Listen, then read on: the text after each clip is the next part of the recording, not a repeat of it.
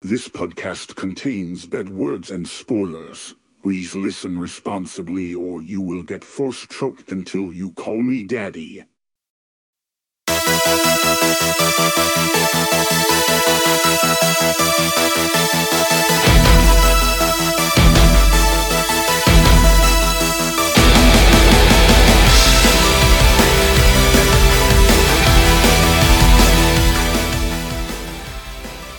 Beer me your ears. It's time for Beer Me a Movie. I'm Dave Michaels. I'm Brian Betts. And this is the show where me and Brian go back and forth week after week, surprising each other what we're going to watch next week, all while we score and drink. Yeah, scoring and drinking. It's what we do. It's the most fun part of it. That's why we watch movies at this point in our lives. We're not changing the world or anything. We're buds hanging out who want to talk about movies, damn it. Yeah, it's we're- the only way I can watch a movie now is if I get to judge it and drink about it. there are so many movies that I watch that I don't tell anyone about, and it's like rewarding almost. And that's the way like normal people watch movies. Yeah, it's I like, get "Oh, that. I get to watch this one for me. For me, and I no one knows that I've watched it, and I love it. It makes me feel like I'm doing something a little naughty, not telling my friends about it. Yeah, like I'm so tempted right now to tell you about a movie I watched on my own uh, Saturday night, and I'm not going to do it. I'm not going to tell you what I watched. So this is what we're gonna do right now. You're gonna tell me the movie that you watched, and we're not going to discuss at all. And I'm Okay. gonna tell you a movie that I watched, and we're not going to discuss at all. I love it. Let's do it, Go. Oh, Megan. I want to lightly discuss that. All right. Uh, Mine was a Preston Sturgis movie called The Miracle of Morgan Creek. I have no desire to discuss that. Fantastic. uh, thumbs up, thumbs down for Megan. Uh I I would go like like thumbs at a 45 degree angle up. Brian, that was a test and you failed. Oh, I'm talking about the movie. Complete failure. Drink. Wow. Well, now now I'm doing both of the things about the movie. They go hand in hand, bud. Ah. All right. And also, I lied to everybody up front when I said this is the show where me and Brian go back and forth, surprise each other, because this week is an audience pick because it's the end of the month. And you, the listeners, mostly Mike Lanham, chose No Country for Old Men from 2007, directed by Joel and Ethan fucking Cohen. Them Cohen boys. That's right. You never saw this thing before. No, this is the first time I've ever seen this movie and whoo boy. Quick thoughts. Go. Uh wow. Wow. Okay. I think I There- have to Uh, go no, with no, no, no, no, wow. no, no, no. I said quick. You had your, your wow. Oh, my bad. Wow. I expounded too much. wow. Oh, wow. Different movie. Wow. Is it a different movie? Were you With Owen Wilson? Oh, that would be very different if he were in this movie. I wouldn't know what to do with it. If you could replace one character in this movie with Owen Wilson, who would it be? Carla, That is the correct answer. we'll get there. you want to get in this thing? I've only seen it once before this in theaters in 2007, yeah. and I had forgotten most of it.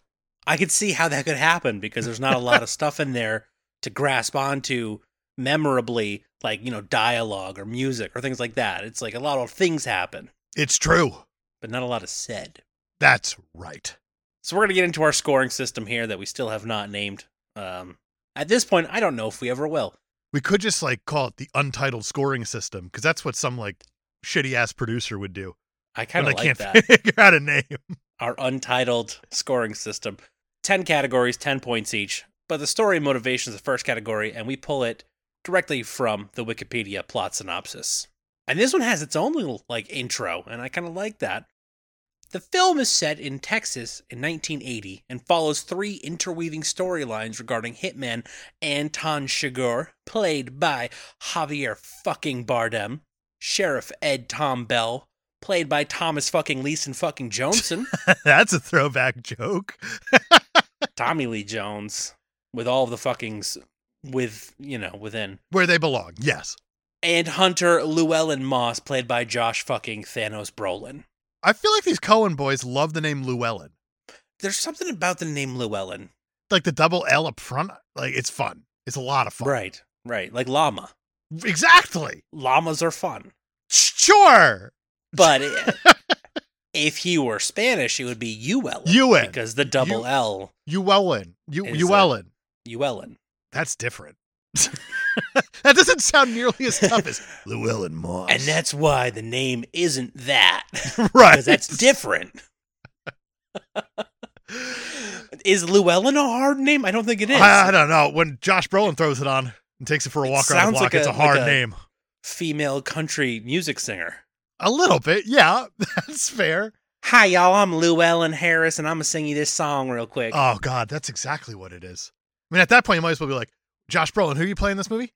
Playing Fairy Princess Moss. the name's Emmy Lou. Emmy Lou Moss. Emmy Lou Moss. But Josh Brolin is hard in this movie. he sure is. He is Texas.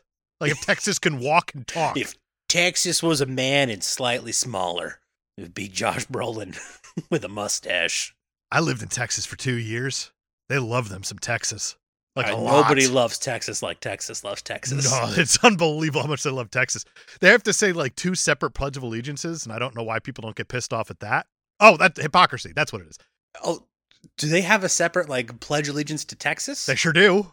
I did not know about this. Yeah, I can't remember if they say it first or second. But then I- also at the same time, as a gag one time when I was stuck there on like Christmas Eve working, I printed out a bunch of maps of the United States because they were saying that their education system was better than mine that I had growing up.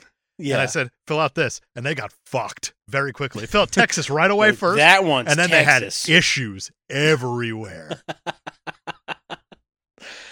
That's embarrassing for Texas. also, the Alamo, it's basically just like a gun museum now. It's not even so much like, remember the Alamo? Did they win it? No, they got their dicks kicked in. No. Like bad. Like their dicks literally went all the way inside. It was like a turtle, like a turtle head when the Mexicans came and kicked their dicks right in. I love that. Our rallying calls about that time we lost. Remember that? you gotta have balls to do that. Don't forget it. Also, I think your bike's in the basement. There is no basement at the Alamo. So the movie opens with a soliloquy by Bell bemoaning the changing times and how things have become more violent than in his father's day. Old man yells at clouds. Yup, but it's an old man that's a Tommy Lee Jones. That's And right. You know what? Tom- Tommy Lee Jones yells at cloud. Much better headline. Old man soliloquies at clouds. I like it. Makes it sound a little more artistic.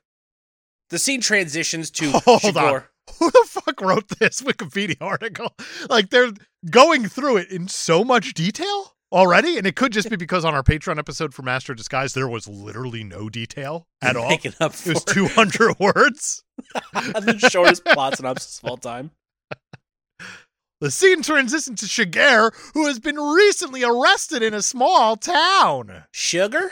that would have been a good name for him. Even though that's what they think his name is sometimes, because I don't uh, care about other people's cultures and ethnicities. I guess While in custody, he strangles a deputy sheriff and uses a penetrating air powered captive bolt pistol to kill a stranger on the highway and escape in his car. you see the entire strangulation happening, Yeah, you do. like all and of um, it. I'm still not sure if he actually got strangled or if he bled out because of the, the chains of the handcuffs going into his arteries. It's all semantics, really. At the end, like dead is dead. Dead is dead. There's a lot of blood for strangulation, though. That's all I'm That's saying. true. Maybe it'll confuse the detective or whatever. Not sure how he died. he spares the life of a gas station owner who correctly guesses the result of, of Sugar's coin toss. This scene is so tense. So insanely tense. I love it so much because he's having a conversation with this gas station attendant, and the gas station attendant's like, "I'm gonna close now. It's time. What time do you close? Sundown." Well, that doesn't seem like it's coming up for any time soon. Sun's pretty up, bud. Like if there were a Hulk around right now, he's still staying Hulk. yeah, yeah.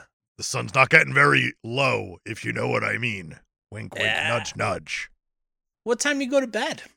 That's a very personal question that he had no problem Super answering. personal question. He was, well, I wouldn't say he had no problem. He pushed back the littlest bit, Ah, He's like the very tiniest, intimidating man. ittiest bit. He's a very intimidating man. Doesn't mean you have to answer all of his questions. And poor Gene Jones here, the gas station proprietor. Gene Jones is named the actor, by the way, not the character. This character has no name other than gas station proprietor. He, he's not. He's not in any kind of physical condition to be fighting off a Javier. You Mm. know, No, no, he's not. But I also love how Anton Chigurh flips the coin, has it underneath his hand the entire time. Call it. Telling him to call it. I love it so much it's so because good. the pushback that he gets is like, I'm not gonna call that. I don't know what's at stake. You're not telling me. It's like everything's at stake. Oh, I love that. It's a- What's the most you've ever lost in a toying co- a toying cost? There it is. Wow. Ooh-wee. if I didn't know any better, I think you were listexic. A little bit listexic, yeah. But I find it amazing that he wins the coin toss. Shigeru gives him the coin and he says, Don't put that in your pocket. That's your lucky coin.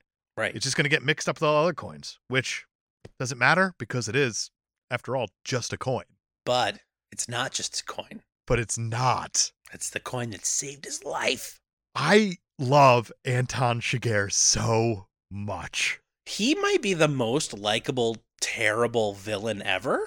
You know where he stands. That's if you, true. you see him, there's a really good chance you're going to end up Dedekins, like super Yeah. Dedekins. yeah, like the most Dedekins. And he'll tell you that, which is the best part about it. If he says anything to you at all. Are you going to kill me? Did you see me? What a line. Ah, so good. Hunting pronghorns in the desert, Llewellyn Moss comes across the aftermath of a drug deal gone bad. He finds several dead men and dogs, a wounded Mexican man begging for water, drugs in the vehicle, and $2 million in a briefcase. Naturally, he takes the money and goes home. I like when this Mexican man's like saying agua, agua, as he's holding this bullet wound on his belly. And Llewellyn just goes, No. Also, I'm going to take your Uzi. Yep. Yes, that's the, the rational way to go about this. I don't have any water, bud. But I also don't have an Uzi. One of us is going to get something we need. Later on, he feels guilty and he goes back with water, but he finds the man dead. What was he expecting? He's got a giant open wound in his chest. Well, the thing is, the wound isn't what killed him. He done got shot. Are you King Konging this argument in a way where it wasn't the airplanes, it was beauty killed the beast? Well, Oh, I mean, he got shot again. That's fair. It was the second bullet to the head that actually killed him. It wasn't the first one that very much would have killed him eventually. It was the, the second one that was Right. more well placed that turned out his lights a whole lot faster. that happened after Llewellyn left the scene, fair. okay. before he returned. All right. It's kind of like Butch Cass Sundance Kid. I can't swim. Swim. It's the fall that'll kill you. Stay tuned for that one one day. Two men in a truck pursue Moss, but he escapes into a river, and I- that feels like such an abbreviation of that entire scene, Right. No respect for the dog. right? This movie kills so many dogs so early on. You do not want to be a dog in this movie. There's no, No. guarantees you're going to go to heaven. I don't None. think there's. Uh, do any dogs make it out of this movie? I don't think so. I'm I'm pretty sure there's that. There's definitely two dead dogs. Yeah, I mean, Yeah. this was a living dog that was chasing Llewellyn downstream, and then Llewellyn blasts this thing once it gets out of the water. the last second. Man, Tough being a dog. I And a- and guess a- so. No country for old men. Why don't they call it no country for dogs? Just in general, like clearly, you can't be an old man or a dog. Back at home, Moss sends his wife, Carla Jean, played by Kelly McDonald, to stay with her mother, played by Beth fucking Grant. Then he takes a taxi to a motel in Del Rio where he hides the briefcase in his room's air duct. it's pretty neat how he hides it up there because he ties a string to it, he pushes all the way back in the air duct, and he tucks it around the corner just enough that you can clearly still see it. it's it's hidden, not at all.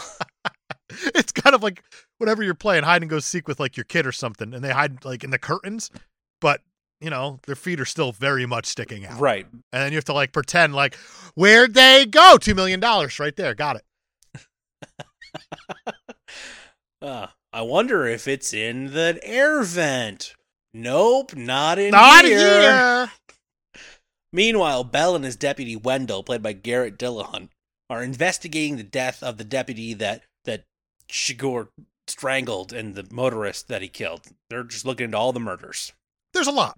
This is no country for anyone. It seems like Nope, no country allowed. Nobody gets any. none. Bell and Wendell arrive at the site of the drug deal from which Moss took the money, finding the burnt out car of the motorist that, you know, Shigor had killed, and also Moss's truck is still there because the guys chased him down the river and slashed his tires. I like how this turns into a bit of a cat and mouse, but the mouse is also a cat chasing another mouse. There's But so then the many other mice. mouse is also chasing the other cat mouse. It's chase triangle. Well, no one's chasing the cop. That's true. So the cop's running like a weird, gotta chase them all Ponzi scheme type, like pyramid thing, Oh. I think. Gotta chase them all. Dude, my kids are watching so much Pokemon lately. It's ridiculous. like, it's absurd. They got through the, the original series with like the first 150, and they're like, Yeah, we're yeah. gonna go to the Johan. I, is that a place? Don't correct me. I don't give a I fuck, have everyone. no idea. Whatever. But the then they next start bringing region up is. like oh other different Pokemon that never existed when I was a kid, and my kids like asking me all this shit. Like, what's this one evolve into? I was like, I don't know what that is. I've never heard of it. Is it is its number over 151? I don't know it. I don't know, nor do I care. I care a little bit because new Pokemon games do fuck pretty hard, but Do they? uh, they do. But I, I don't know anymore. And then she's like, How many Pokemon are there now? And I was like, I don't know. It's probably like 300. I Googled it, and there's like 1,036 or something like that. Yeah, 300 I feel like would have been real quick if the first game had 150. Also, what do you have to do to get paid to name Pokemon? Because that sounds fun as shit. That would probably be a great job. just sitting around in your little Japanese office, presumably, and you look at a picture of something with like a, a big nose and you go, it's a, a snob nose. Got it. Nailed it. Snob nose. What are its powers? Oh, nose slap. and when it evolves, it gets a nose ring. That's right. What does it become then? Rocksteady. Duh. And then the final one has a little bit of a boogie hanging out. That's it. Nailed it. Next Pokemon. What's his attack? He gives you a cold. It's pretty bad. uh, his special is uh, Snot Rocket. Charmander, use emergency. oh, yeah. I, this is going to seem like a silly question because the answer is probably definitely yes at this point because there's so many. Is there a citrus-based Pokemon? I have to imagine it's called like orangey or something like that. Yep. Yeah, hundred percent. and it like opens itself up and into like little slices and it makes kids feel like halftime at soccer is fun i don't know Nailed it. Absolutely nailed it. it's just like an orange Voltorb that can uh, segment itself, that's it that's literally all it does and uh, it has a cute little green leaf at the top. it has to have a cute little green leaf If At that the- doesn't exist, copyright Uh, trademark. tm that is tm tm tm the tm official Beer Me a Movie Pokemon. Yep. And what it does is when it attacks you, it firstly gives you scurvy. Secondly, cures it. Cures it. Amazing. What was the name again?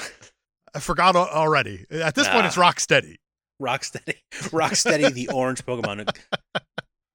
Maybe this evolves one's into a grapefruit, but it's called grapefruit. great for How did we get here? don't know. Uh, off the rails. All right, where were we? Uh, Oh, people's because Tommy eyes? Lee Jones Dogs has to died? catch them all. That's right. I feel like I keep saying uh Shigur wrong. Sh- sh- Oh, it's mostly because you do. yeah, yeah, yeah. Shigur, sh- like Tupac. Sugar. Shiger. not- Yeah, because it's not Tupac based. Even though I would love to see him in some sort of East West rap battle duel. Some sort of genre agnostic Western film noir thriller. He just like looks north and he goes, Eminem, I'm coming for you. We don't have a north versus south. It's time we do this shit. Detroit's going down tonight. Eight mile, it's more like six feet under mile. I don't understand that measurement. Dead. Ah, yeah, yeah. S- Six feet under mile. That's that's what they say. You call that a, a sick beat, yo? That's not a sick beat. This is a sick beat. I almost watched that the other night because I literally can't remember a single thing about that movie. Aussie rappers rise up. Are there Aussie rappers? There must be. That's a there stupid has comment, to be. but there absolutely has to be. I need that. I need that. I need to hear that because I guarantee they sing about real things that'll kill you and not just each other. like that's the East-West beef. Is like I'll put a bullet in you or whatever. Whereas like the Aussie rappers, I feel like are just like a black mamba. When it bites you, you gotta suck on it to get the venom out, or else you're gonna die here in the outback. I like that. Australians just deliver facts about animals. That's they all have they to. do. There's so many things that'll kill you. They don't even worry about people. That's why their murder rate's so low. It's because they're all working together against the animals that are going to kill them. Honestly, Steve Irwin was not even like an animal rights or an animal activist person he, or anything like that. He's just a regular Australian just that came over here and was like, normal You guys Australian. don't know about animals? Crikey! What's that fence you put around that reptile? oh, it's to keep everyone safe? no, I'm gonna crawl in that thing's fucking mouth. hey, Bundy! Come watch me get this tattoo with this stingray barb Oh, around my no. chest. I'm alright, Bindi! I love you forever, Bindi! I can't believe I named my child Bindi! It is a name, isn't it? Now, yeah, sure is now. It is no cigar. It's like um, it's like Mike Tyson saying cigar. It's not Because that'd be- Cigar. Cigar. cigar. What if Mike Tyson and Bobby Flay did a rap battle? Oh no, just I don't want to even elaborate on that. I want everyone to chew on that. This is like your moment of zen. chew on it like something with forty-seven different ingredients, or like somebody else's ear. Does it matter Just chew at on it. that point? A quick question for you, Bobby. If I were going to eat somebody's ear, what kind of different ingredients and sauces would I put on that? Well, you got to put forty-seven different ingredients on it. 47 on that little bit of ear. I'm going to have to take a bigger chunk out of that if you end the Holyfield next time. Oh God, so off the rails. Yeah, it's a good movie. This is a good movie. It Like, is. a- a it really really, good movie. is. Sugar hired to recover Nope. the money. Sugar reco- He's hired to recover the money. He arrives to search Moss's home, where he uses his bolt pistol to blow the lock out of the door. Bell and Wendell arrive at Moss's home shortly after Chigaraga has left, noticing the blown out lock. Yeah, Not I'm gonna- trying was the way to do it. Good for you. Following a tracking device in the money, Shigar goes to Moss's motel room and kills a group of Mexicans waiting to ambush Moss, I like how he's just driving around in a truck until his little device beeps. and then just knocking down doors and killing people. Like, Texas is a really big place. Also, there was no signal whatsoever when he actually picked up the tracker. How did he know which way to go? It's movie magic. They- I mean, he had 360 degrees of options, and he just went in the right one. Hey, you think you're being a funny guy putting plot holes in this thing? No, I don't think you think you're being a funny guy? because he'd Give already me, been give me to that his house. sweet ear, Brian. Give me that sweet ear if you're going to be he a knew funny the guy. direction he'd be headed in, and he just started checking motels. I imagine. I don't know. No one leaves. You realize that? Like in this movie, everyone has the chance to just fuck off It's like and you never be could- found again, You could just go. and no one's choosing to do that. Well, I think Moss has a good reason for not doing that because you know he's eventually got to meet back up with his wife. Who he sent to a, ho- another hotel in Texas? Oh, well, he hasn't yet, but he will. He will. Fine. Moss has rented a second room adjacent to the Mexican's room with access to the duct where the money is hidden. He gets a map from the lady, the nice lady at the front desk. Who just happens to have hotel maps? What's up with that? I got a map of the motel right here so you can choose your room. I'll show it to the next guy too so he can choose his room. We're all choosing rooms. Just give me the one without the fucking bed bugs, lady. That's all I want. I don't need to go around picking my lucky number for a room here. But Moss does because he needs access to that duct where the Sure money does. is quote unquote hidden. right. He retrieves the briefcase before Shigar opens the duct. Can you say it again? How's it how's it pronounced? Let me ask you a quick question. Uh, yeah. Did, did you watch the Oscars? I did not. Uh, either way, the best animated movie was uh, a movie called Pinocchio. Do you remember Yeah, yeah. who directed that? Guillermo del Toro. How are you able to say that name now? But First you can't try. say Sugar. Shiger. Shiger. It's like a French person talking about the main ingredient in Coca-Cola. That's right. You hear that, Bobby? Shiger. It's another ingredient that exists. Moving to a hotel in the border town of Eagle Pass, Moss discovers the tracking device, but Shiger has already found him. I like how after Shigeru finds him, this whole firefight is just going to spill out onto the streets. The streets are completely empty. No one is bothering to go outside. So like, ah, gunshots just Gunshots, I didn't goodness. take us. Day inside. West Texas. If you don't hear the coyotes, you hear the gunshots. Someone trying to settle a score, having their own brand of justice. Is that from something? Just Texas. Ah, Okay. that was good. That's all. Felt like Texas. Gunfire. Australian for Texas. Ah, man. Texas is a funny place. sure. Hi, Texans. Welcome. I'm sure there's a few of you here. Why not? You know my favorite part about Texas? Please tell me. It's not Philadelphia. That's fair. Hello again, Philly listeners. Hello again, Philly. I saw Shazam 2 and I loved it. Fuck everybody who who is just being mean for no I reason. still have about that not seen movie. it, but I intend to. Uh, worst part about it is the city of Philadelphia, once again, not destroyed. It's starting to get a little annoying. They keep teasing me. They keep teasing me. It's, ah, we, they destroyed the city again, but it's probably just going to get rebuilt back. God damn. Someone have the balls in a movie to destroy Philadelphia. Get it out of here, but don't, because unlike Dave, I like Philly. I also love how after this, like they start fighting on the streets and nobody cares. Like the one person out there they do kill. Yeah, this guy just drives up and, and Moss is like, let me get in your truck. Nothing's going to happen. We just got to get out of here. And then, bam, gets lit up. immediately, guy driving the truck, dead. But both Moss and Shigar are wounded. Moss flees across to Mexico, stashing the case of money along the Rio Grande. Stashing is a funny word for throwing over a fence. yes, it is.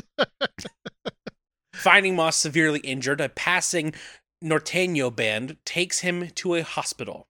That's nice of them, though. That is very nice. of them. First, they serenaded him to being awake. Then they brought him to a hospital after he gave them money. Was it necessary to wake him up? Like, are they making sure it was like worth their time? I don't know. I feel like they just wanted an audience at that point. All right. I don't know what a Norteño band is. They practiced their music and they wanted to perform, damn it. And this guy was here. Whether or not he was conscious didn't matter. Fair enough. Carson Wells, a new character. That's right. Played by Woody fucking Harrelson. He's back. I couldn't believe it. And I've seen this and I forgot he was in this movie. I had not seen it. I did not know he was in this movie. So when he popped up, I was like, Ed! But not Ed, Ed's brother, It's Ray, yes. Ray. I Woody. remembered something from a past movie. I did it. Uh, he is another hired operative. He's And a bounty hunter. Call it what it is. Yeah. He fails to persuade Moss to accept protection in return for the money because he finds Moss. He's like, I know you've got the money, you know where it is, but like, you know, just give it back to me and nobody has any problem with you anymore. I don't think that's true. I don't think so either because this Shiger guy, He's coming and he's coming hard still. yeah, he cleans and stitches his own wounds, Shiger that is, with stolen supplies because he blows up a car outside of a pharmacy, which is amazing. Yeah, it is. Great shot. And then he sneaks up on Wells at his hotel. So Woody Harrelson's in the movie, and then all of a sudden Woody Harrelson's in trouble. He pretty much goes Woody Harrelson from like enter stage left, just casually walks across, exit stage right. Like All that's right, how long he's in this movie. I- I'm here in this movie, y'all. And then uh he unsuccessfully barters for his life and is murdered by Shigar.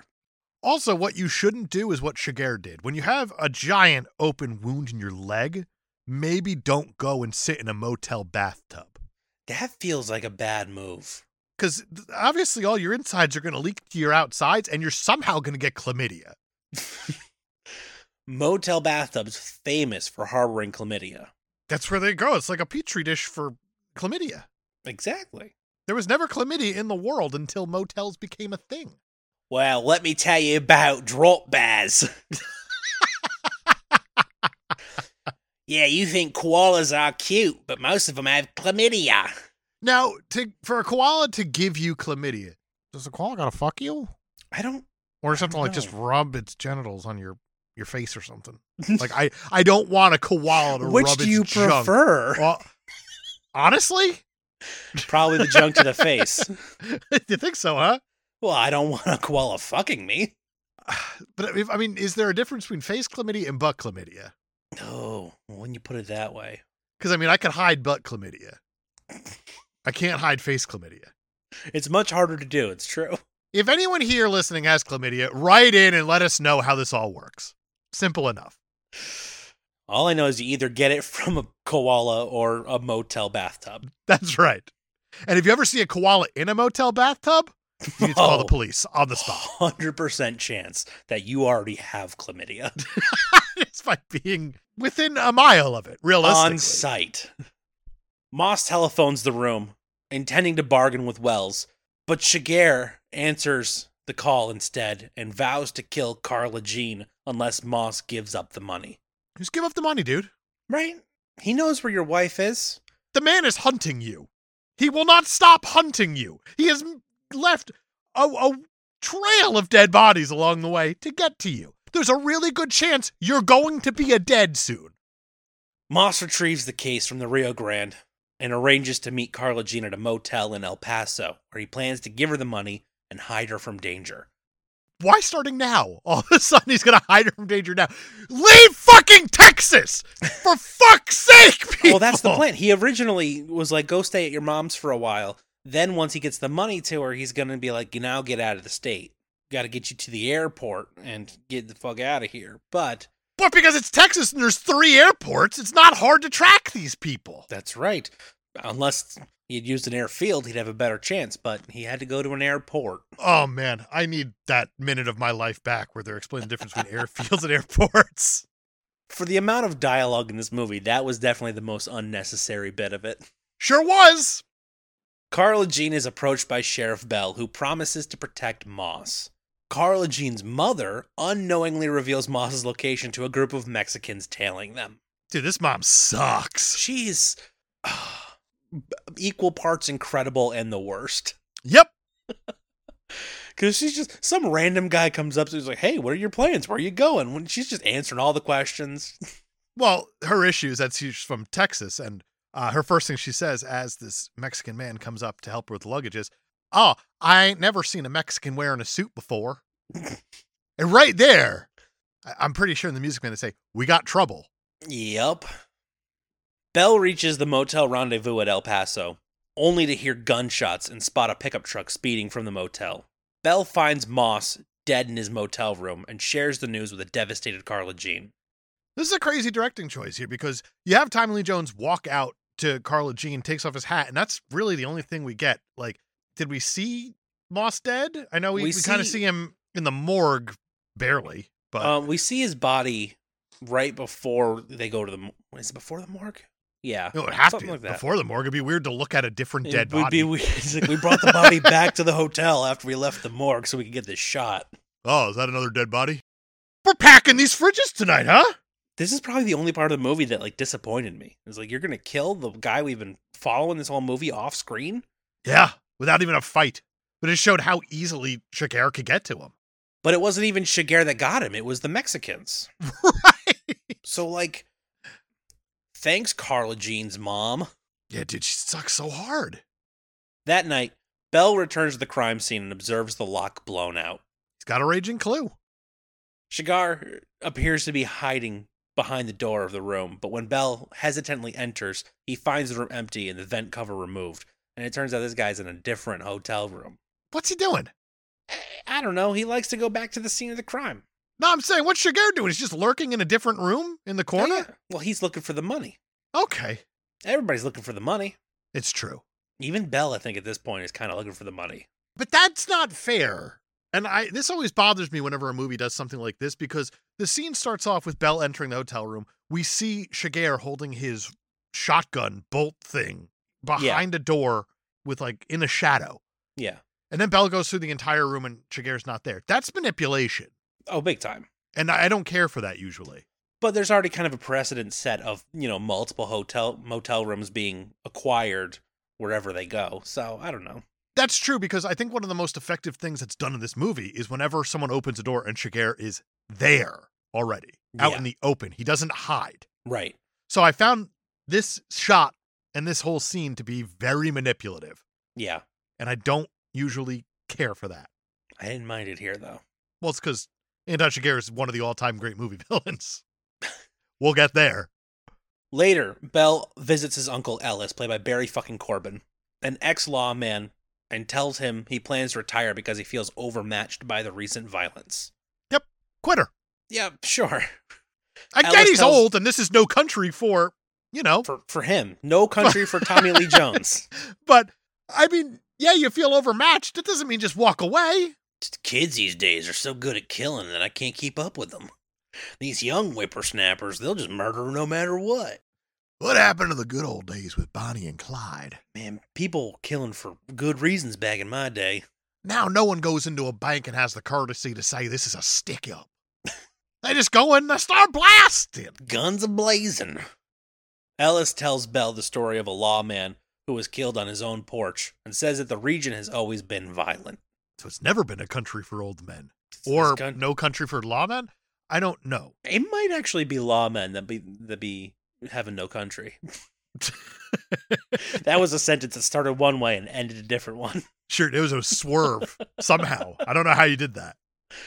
Weeks later, Carla Jean returns from her mother's funeral to find Shigar waiting in her bedroom. Shigar. Ugh. Keep doing that. Don't worry, we're almost done. You don't even to worry about it anymore. Shiger is just sitting in the bedroom. She refuses his offer of a coin toss for her life, stating that he cannot pass blame to luck. This choice is his. That's an amazing scene too. It's I so like good. her just refusal, flat out Yeah. refusal. She's like, I'm not I'm not calling it. I will not call it. If you're gonna do what you're gonna do, you're gonna do it. And then Shigeru, we just see him leaving the house and he checks his boots on He the way checks out. his boots, Like and you know it's exactly so what just good. happened. So That is good. beautifully done. because there's previously set up when after he kills Woody Harrelson, he's on the phone with Moss, and as Woody Harrelson's blood is pooling, he picks his feet up to not get his, his boots dirty. I love it. I love it so So much. good. that is such a smart choice. As he drives through the neighborhood, Shiger is injured in a car accident at an intersection uh, out of nowhere. It is out of nowhere. And I like how he crawls out of this car. He goes and sits on the curb, and these two young kids just on bikes come up to him. They're like, You okay? because Texas does not have a good education system. I, They I can couldn't pick see up the your fact bone, that this mister. man has a bone sticking out of his arm. He just got out of a car accident and he looks like shit. Yeah, yeah. Uh, hey, mister, are you all right? Maybe instead of teaching about your Alamo and remembering it even though you lost, you should teach about social cues and how to read them. Or, you know, general health practices. If the bone is sticking out, this man needs medical attention. yes. But I like how he says, like, how much you want for that shirt? The kid's like, I'll just give you my shirt. Like, you're injured. Yeah. That's fine. And the kid just takes his shirt off and he like puts it into a sling and still Shiger pays him for it. And he says, You never saw me. And then he leaves. I love that. It's so good. He hobbles away. I love the way this mirrors the scene earlier when Moss buys a shirt off a guy in Mexico. It's very, very good. But Shigeru does have a small moral compass, despite everything we just saw. Yeah. And he's not invincible. No, he very much is not. He's- that bone he's- is it is prevalent out of his arm. Yeah, he's just at the whim of fate as anybody else in this movie. And chance and random happenstance.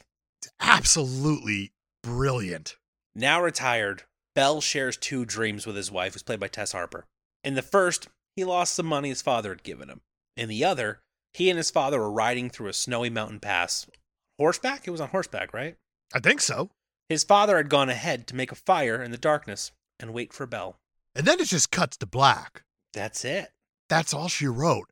And that is No Country for Old Men from 2007, directed by the Coen brothers. This movie fucks This movie Fox. ridiculously hard. When I looked at the runtime and saw it was 122 minutes, I thought, how? Because it feels so much longer than that in the best way. It does feel so much longer than that because I kind of want to save when we talk about director. Okay. Yeah. but this movie does a small magic trick that just blows me away. Now, the two times I've seen this movie, completely blown away. Yeah. Story and motivation, it is an easy, easy, easy 10. And it's mostly because the story is the motivation. Like, it's, it couldn't be any Right. simpler. Right. It's uh As much as it everybody- happened in the plot, it is so straightforward. Man finds money, man tries to get money back, man tries to catch bad guys with said money. Yeah, That's it. everybody everybody is very laid out.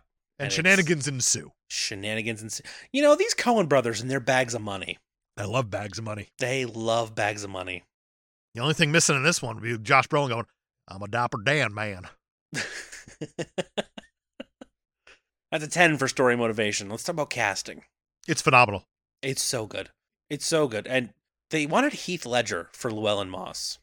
I feel like that wouldn't work, and I feel like it's no fault of his own, but this isn't too far off the heels of Brokeback Mountain, where he did the Right. whole cowboy thing. Also, Exactly. it'd be like a weird typecasting. yeah, well, I, I don't even know if he would have gotten Joker after that. No, Oh, who knows? But I, I think that Josh Brolin was nearly a perfect choice. Yeah, yeah. Josh Brolin's excellent. And then uh, for Anton Chigurh, Chigurh, Mark Strong was their their second pick for that. I'm very happy they didn't do that. It would have been so different. I think the only weak point in the casting is Kelly McDonald, and it's no fault of her own. This is pre Boardwalk. This is pre Brave. But I mean, she's Scottish and not Texan, famously. Right, right. And uh, I, it doesn't seem like she had a big part in the book either. Oh, by the way, this is based on a book by Cormac McCarthy, and they adapted it almost exactly. It's awfully darn close. It got to the point that even Roger Ebert, who gave this thing four stars out of Nice. four, he was completely blown away by it because he said it is so damn close to the book. But he goes even farther and says many of the scenes in No Country for Old Men are so flawlessly constructed that you want them to simply continue. And yet they create an emotional suction drawing you to the next scene. Another movie that made me feel that way was Fargo. To make one such film is a miracle. Here's another. Wow. I think the casting's great. I'm going to go with a nine. Nine. Protagonist. I don't even know at I this have point no idea. because it's a movie with three protagonists, sort of, Sort of. but only two antagonists. Yeah. It is a it's a really weird situation there. So if you look at the three leads of Tommy Lee Jones, Javier Bardem, and Josh Brolin as protagonists, they're Right. all moving the story along in their own ways. yeah. If anything, Javier Bardem would be the closest thing to a protagonist. which is wild because they immediately establish him as this monster. So and it's the only reason you end up rooting for Josh Brolin's character. You do, but none of this would have even started if Josh Brolin hadn't taken the money. So Ah, I I don't even know where to go with this one yeah, this is tough. And because then Tony- obviously it's a cop chasing down the baddie. right, and and the opening monologue and the closing scene are Tommy Lee Jones. So I'm gonna go with an eight for protagonist, yeah, and for some reason I'm gonna go with a nine for antagonist. okay. Well, here's the thing about the antagonist. Yeah. I mean, one of them's definitely Shiger, Without a doubt, one of them is definitely Shiger. and he's phenomenal. And according to a January 2018 article in Business Insider, there was an actual group of psychiatrists that studied 400 movies and identified 126 psychopathic characters, and they chose this character of Anton Chigurh as the Chigurh. God damn it, as the most clinically accurate portrayal of a psychopath. Oh, like I said, an eleven.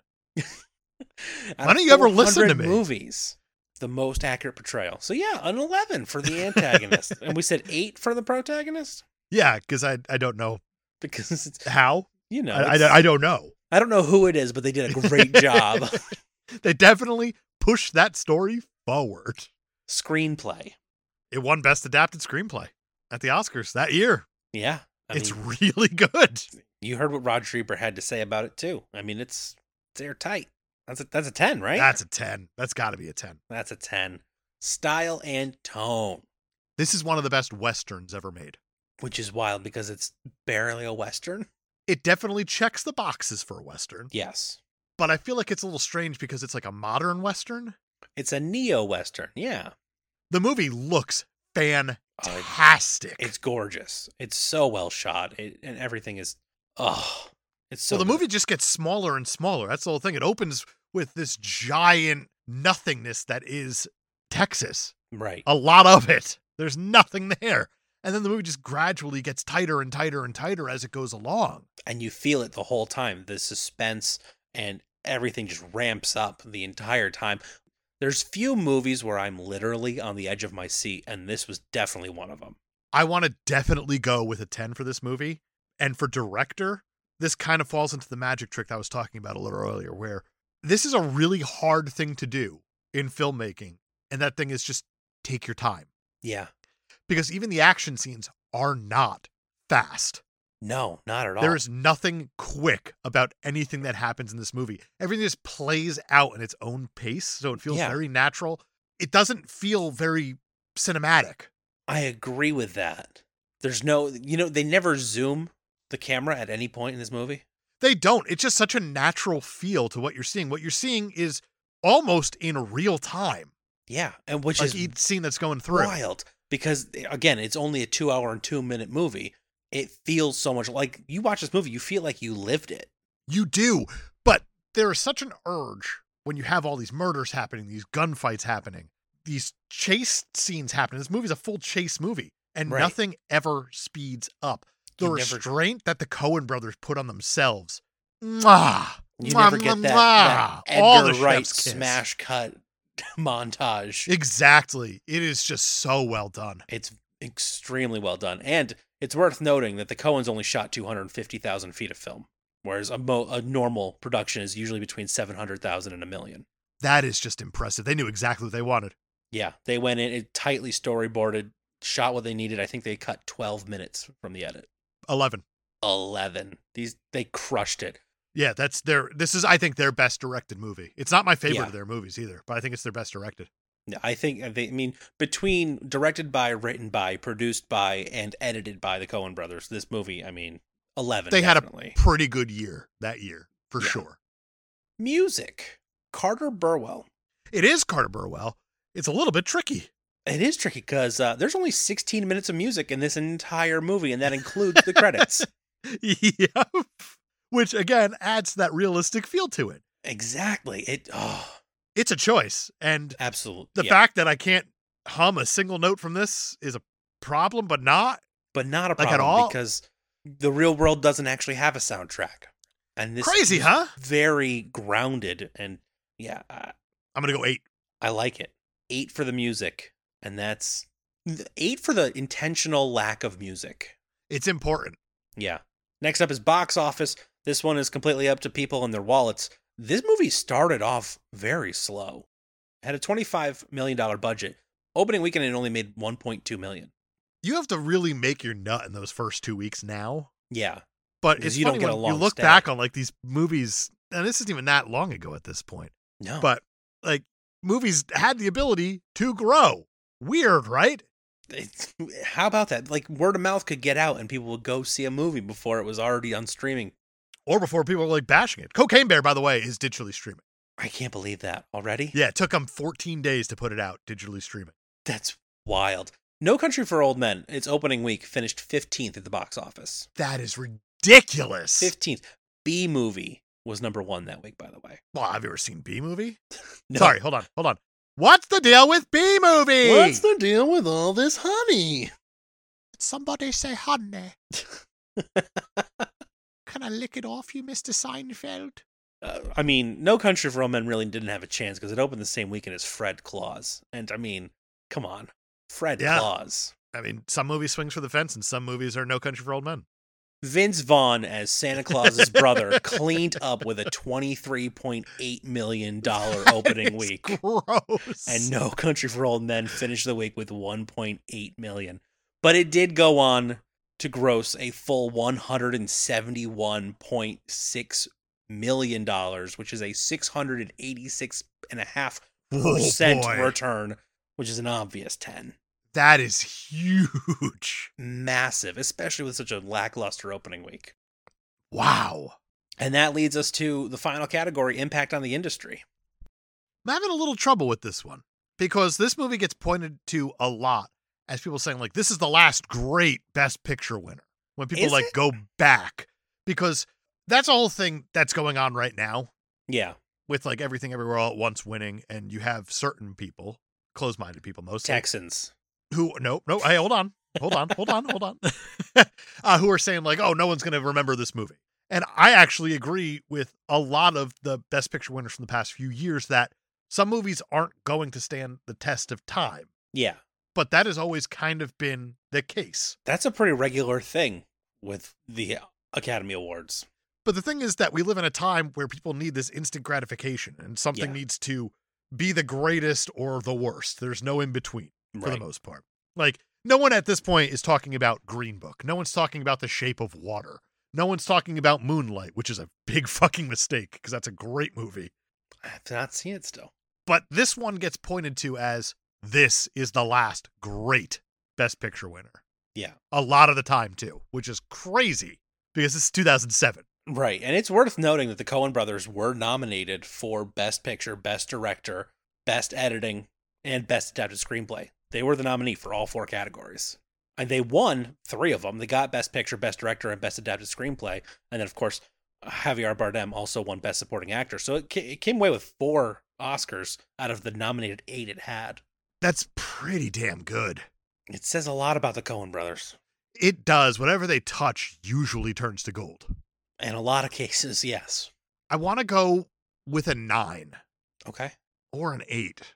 That's kind of where I'm fighting with right now Yeah. between those two because, like, I'm looking at the best picture winners now since No Country for Old Men.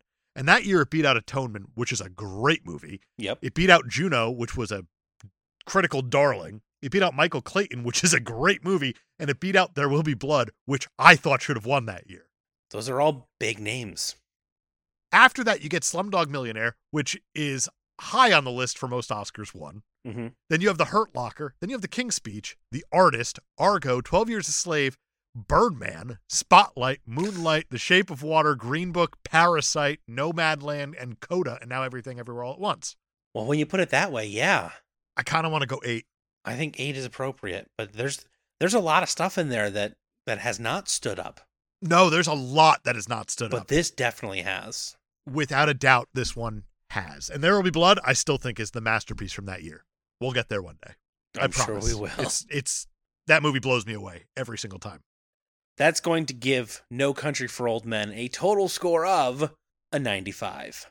That is dangerously close. Uh oh, are we drinking? We are not drinking because Rotten Tomatoes has this at a 93%, Mm. Wow, and the audience score is 86%. just missed it again. Just missed it again. We like it more than uh, the critics by two points. by two points. That's fine. Audience, thank you so much for this pick. This was a good one. This is an excellent pick. Thank you, Michael Adam, and everybody who submitted your movies. That list is so full. If you want to It's- change your pick that you've put on that list, write in. We'll change it. It's fine. I know a lot of people have already written in since last week to- telling me to change their picks, and I have. Yeah. We have to do whatever comes up, no matter what it is. We have no choice, so you know, It's the law. get wacky with it. Yes, please. as long as we can stream it somewhere and no porn. Those are the two rules. we should do like a porn month. Do, do you really want to do that? I don't think I, want to do I that. don't. I feel like I'm opening a dirty door, and You did just open a dirty door. You know, it feels like a Patreon door, if any kind of door. reviewing porn movies. Ugh. Stay tuned. Ah. yeah, keep that with a question mark. I like that. But that brings us to uh, the, the portion of the show that we talk about at the, at the top. Uh, I think, Dave, it's time for you to beer me a movie. so happy it's my turn again. And we're going to do things, I don't want to say differently for next week, but definitely going in the Wayback Machine this time. Oh, I'm way starting to back. flirt with my area of movies that I love, which is old Hollywood. Yeah. But the movie we're going to talk about doesn't go as far back as it needs to go, but it is looked at as one of the greatest films ever made That's promising. to the point that it even got brought up again this past year with Babylon, which kind of circled what this movie that I'm going to pick is all about. We will have a guest next week who's never seen this movie either, but we are talking about one of my favorite movies of all time, 1952's Do Do Do Do Do Do Do Do Do Do Do Do Do Singing in the Rain. Oh, wow. Finally. I've been talking about this for like three years with Brian, and it is At about least. time. I got to talk to Brian about other things now. Wow, this has been a long time coming. Have you ever seen Singing in the Rain? I have never seen Singing in the Rain. I'm very excited. It is a fucking masterpiece. One of the great movie musicals ever made. Got a soft spot for those musicals. I do too, man. I, I'm so excited. Next Aw. week, Singing in the Rain. Until then, thank you for listening. Be sure to rate, review, subscribe on any platform you listen to us on. Send us your movie suggestions for next month's listener pick, and our patrons always get double picks, whether that's doubling down on one you like and uh, increasing your odds or picking two different movies. But you can join us on Patreon this month for our crappy hour with uh right now I believe it's Patreon exclusive guest Dave Novak At this point, it's starting to turn into Patreon exclusive guest. and we're talking about, I think the title of the movie is Master of Disguise, You Cowards. yeah, I'm pretty sure that's what it is. The Uh, Master of Disguise, You starring Cowards. Pistachio Disguisey. yeah, that's um, that's a fun episode. So it's a definitely very fun episode. Definitely pop over to Patreon for that one. Uh, email us your movie picks, questions, and comments to beermemoviepod at gmail.com. You can also find us on social media at beermemoviepod on Twitter and at beermemovie everywhere else, like Instagram and Facebook. And, you know, that's usually where we would put up that post asking for your questions and comments. but sometimes people forget like me so uh from probably someone who would have asked this on facebook mary fuck kill with ed tom bell anton Chigurh, and llewellyn moss but But, i also want to throw in the the, the cuck oh, okay. carson wells woody harrelson so marry fuck kill cuck okay. All right. so um, someone's got to watch you either kill or fuck i don't know how this works anymore interesting. Okay. and i we're- guess wit be a witness to watch you get married too i guess right they're just going to, and Full-blown also a cuck. witness to the murder, too. They're, they're going to be there for all three. Exactly. They're your accomplice in all three. well, in that case, I definitely want Woody Harrelson in that role. So Just Carson sitting there Wells judging? is my cuck. i love it Ed Tom Bell. I'm marrying Tommy Lee Jones, obviously, and uh, I think I have to kill Anton Chigurh just to be just just to say that I was the one who did it. That's what you want. it's a lot like a Ron Swanson, like, oh, there's a, all my gold and a map Yeah. in my pocket, and whoever And- kills me gets it. And at the end of the day, if that means I have to fuck Josh Brolin, oh no. Oh, yeah, let's pretend like you're the one doing the fucking there. That's fine. uh, no, I'm gonna be like Ant Man and crawl right up Thanos' ass. There you go. What? This took Um, a turn. Person on Facebook who definitely didn't ask that, but probably would have. Thank you for your question. Brian, you got anything else? No, that is it for me. Fantastic. Next week, we're talking Singing in the Rain. We'll see you then.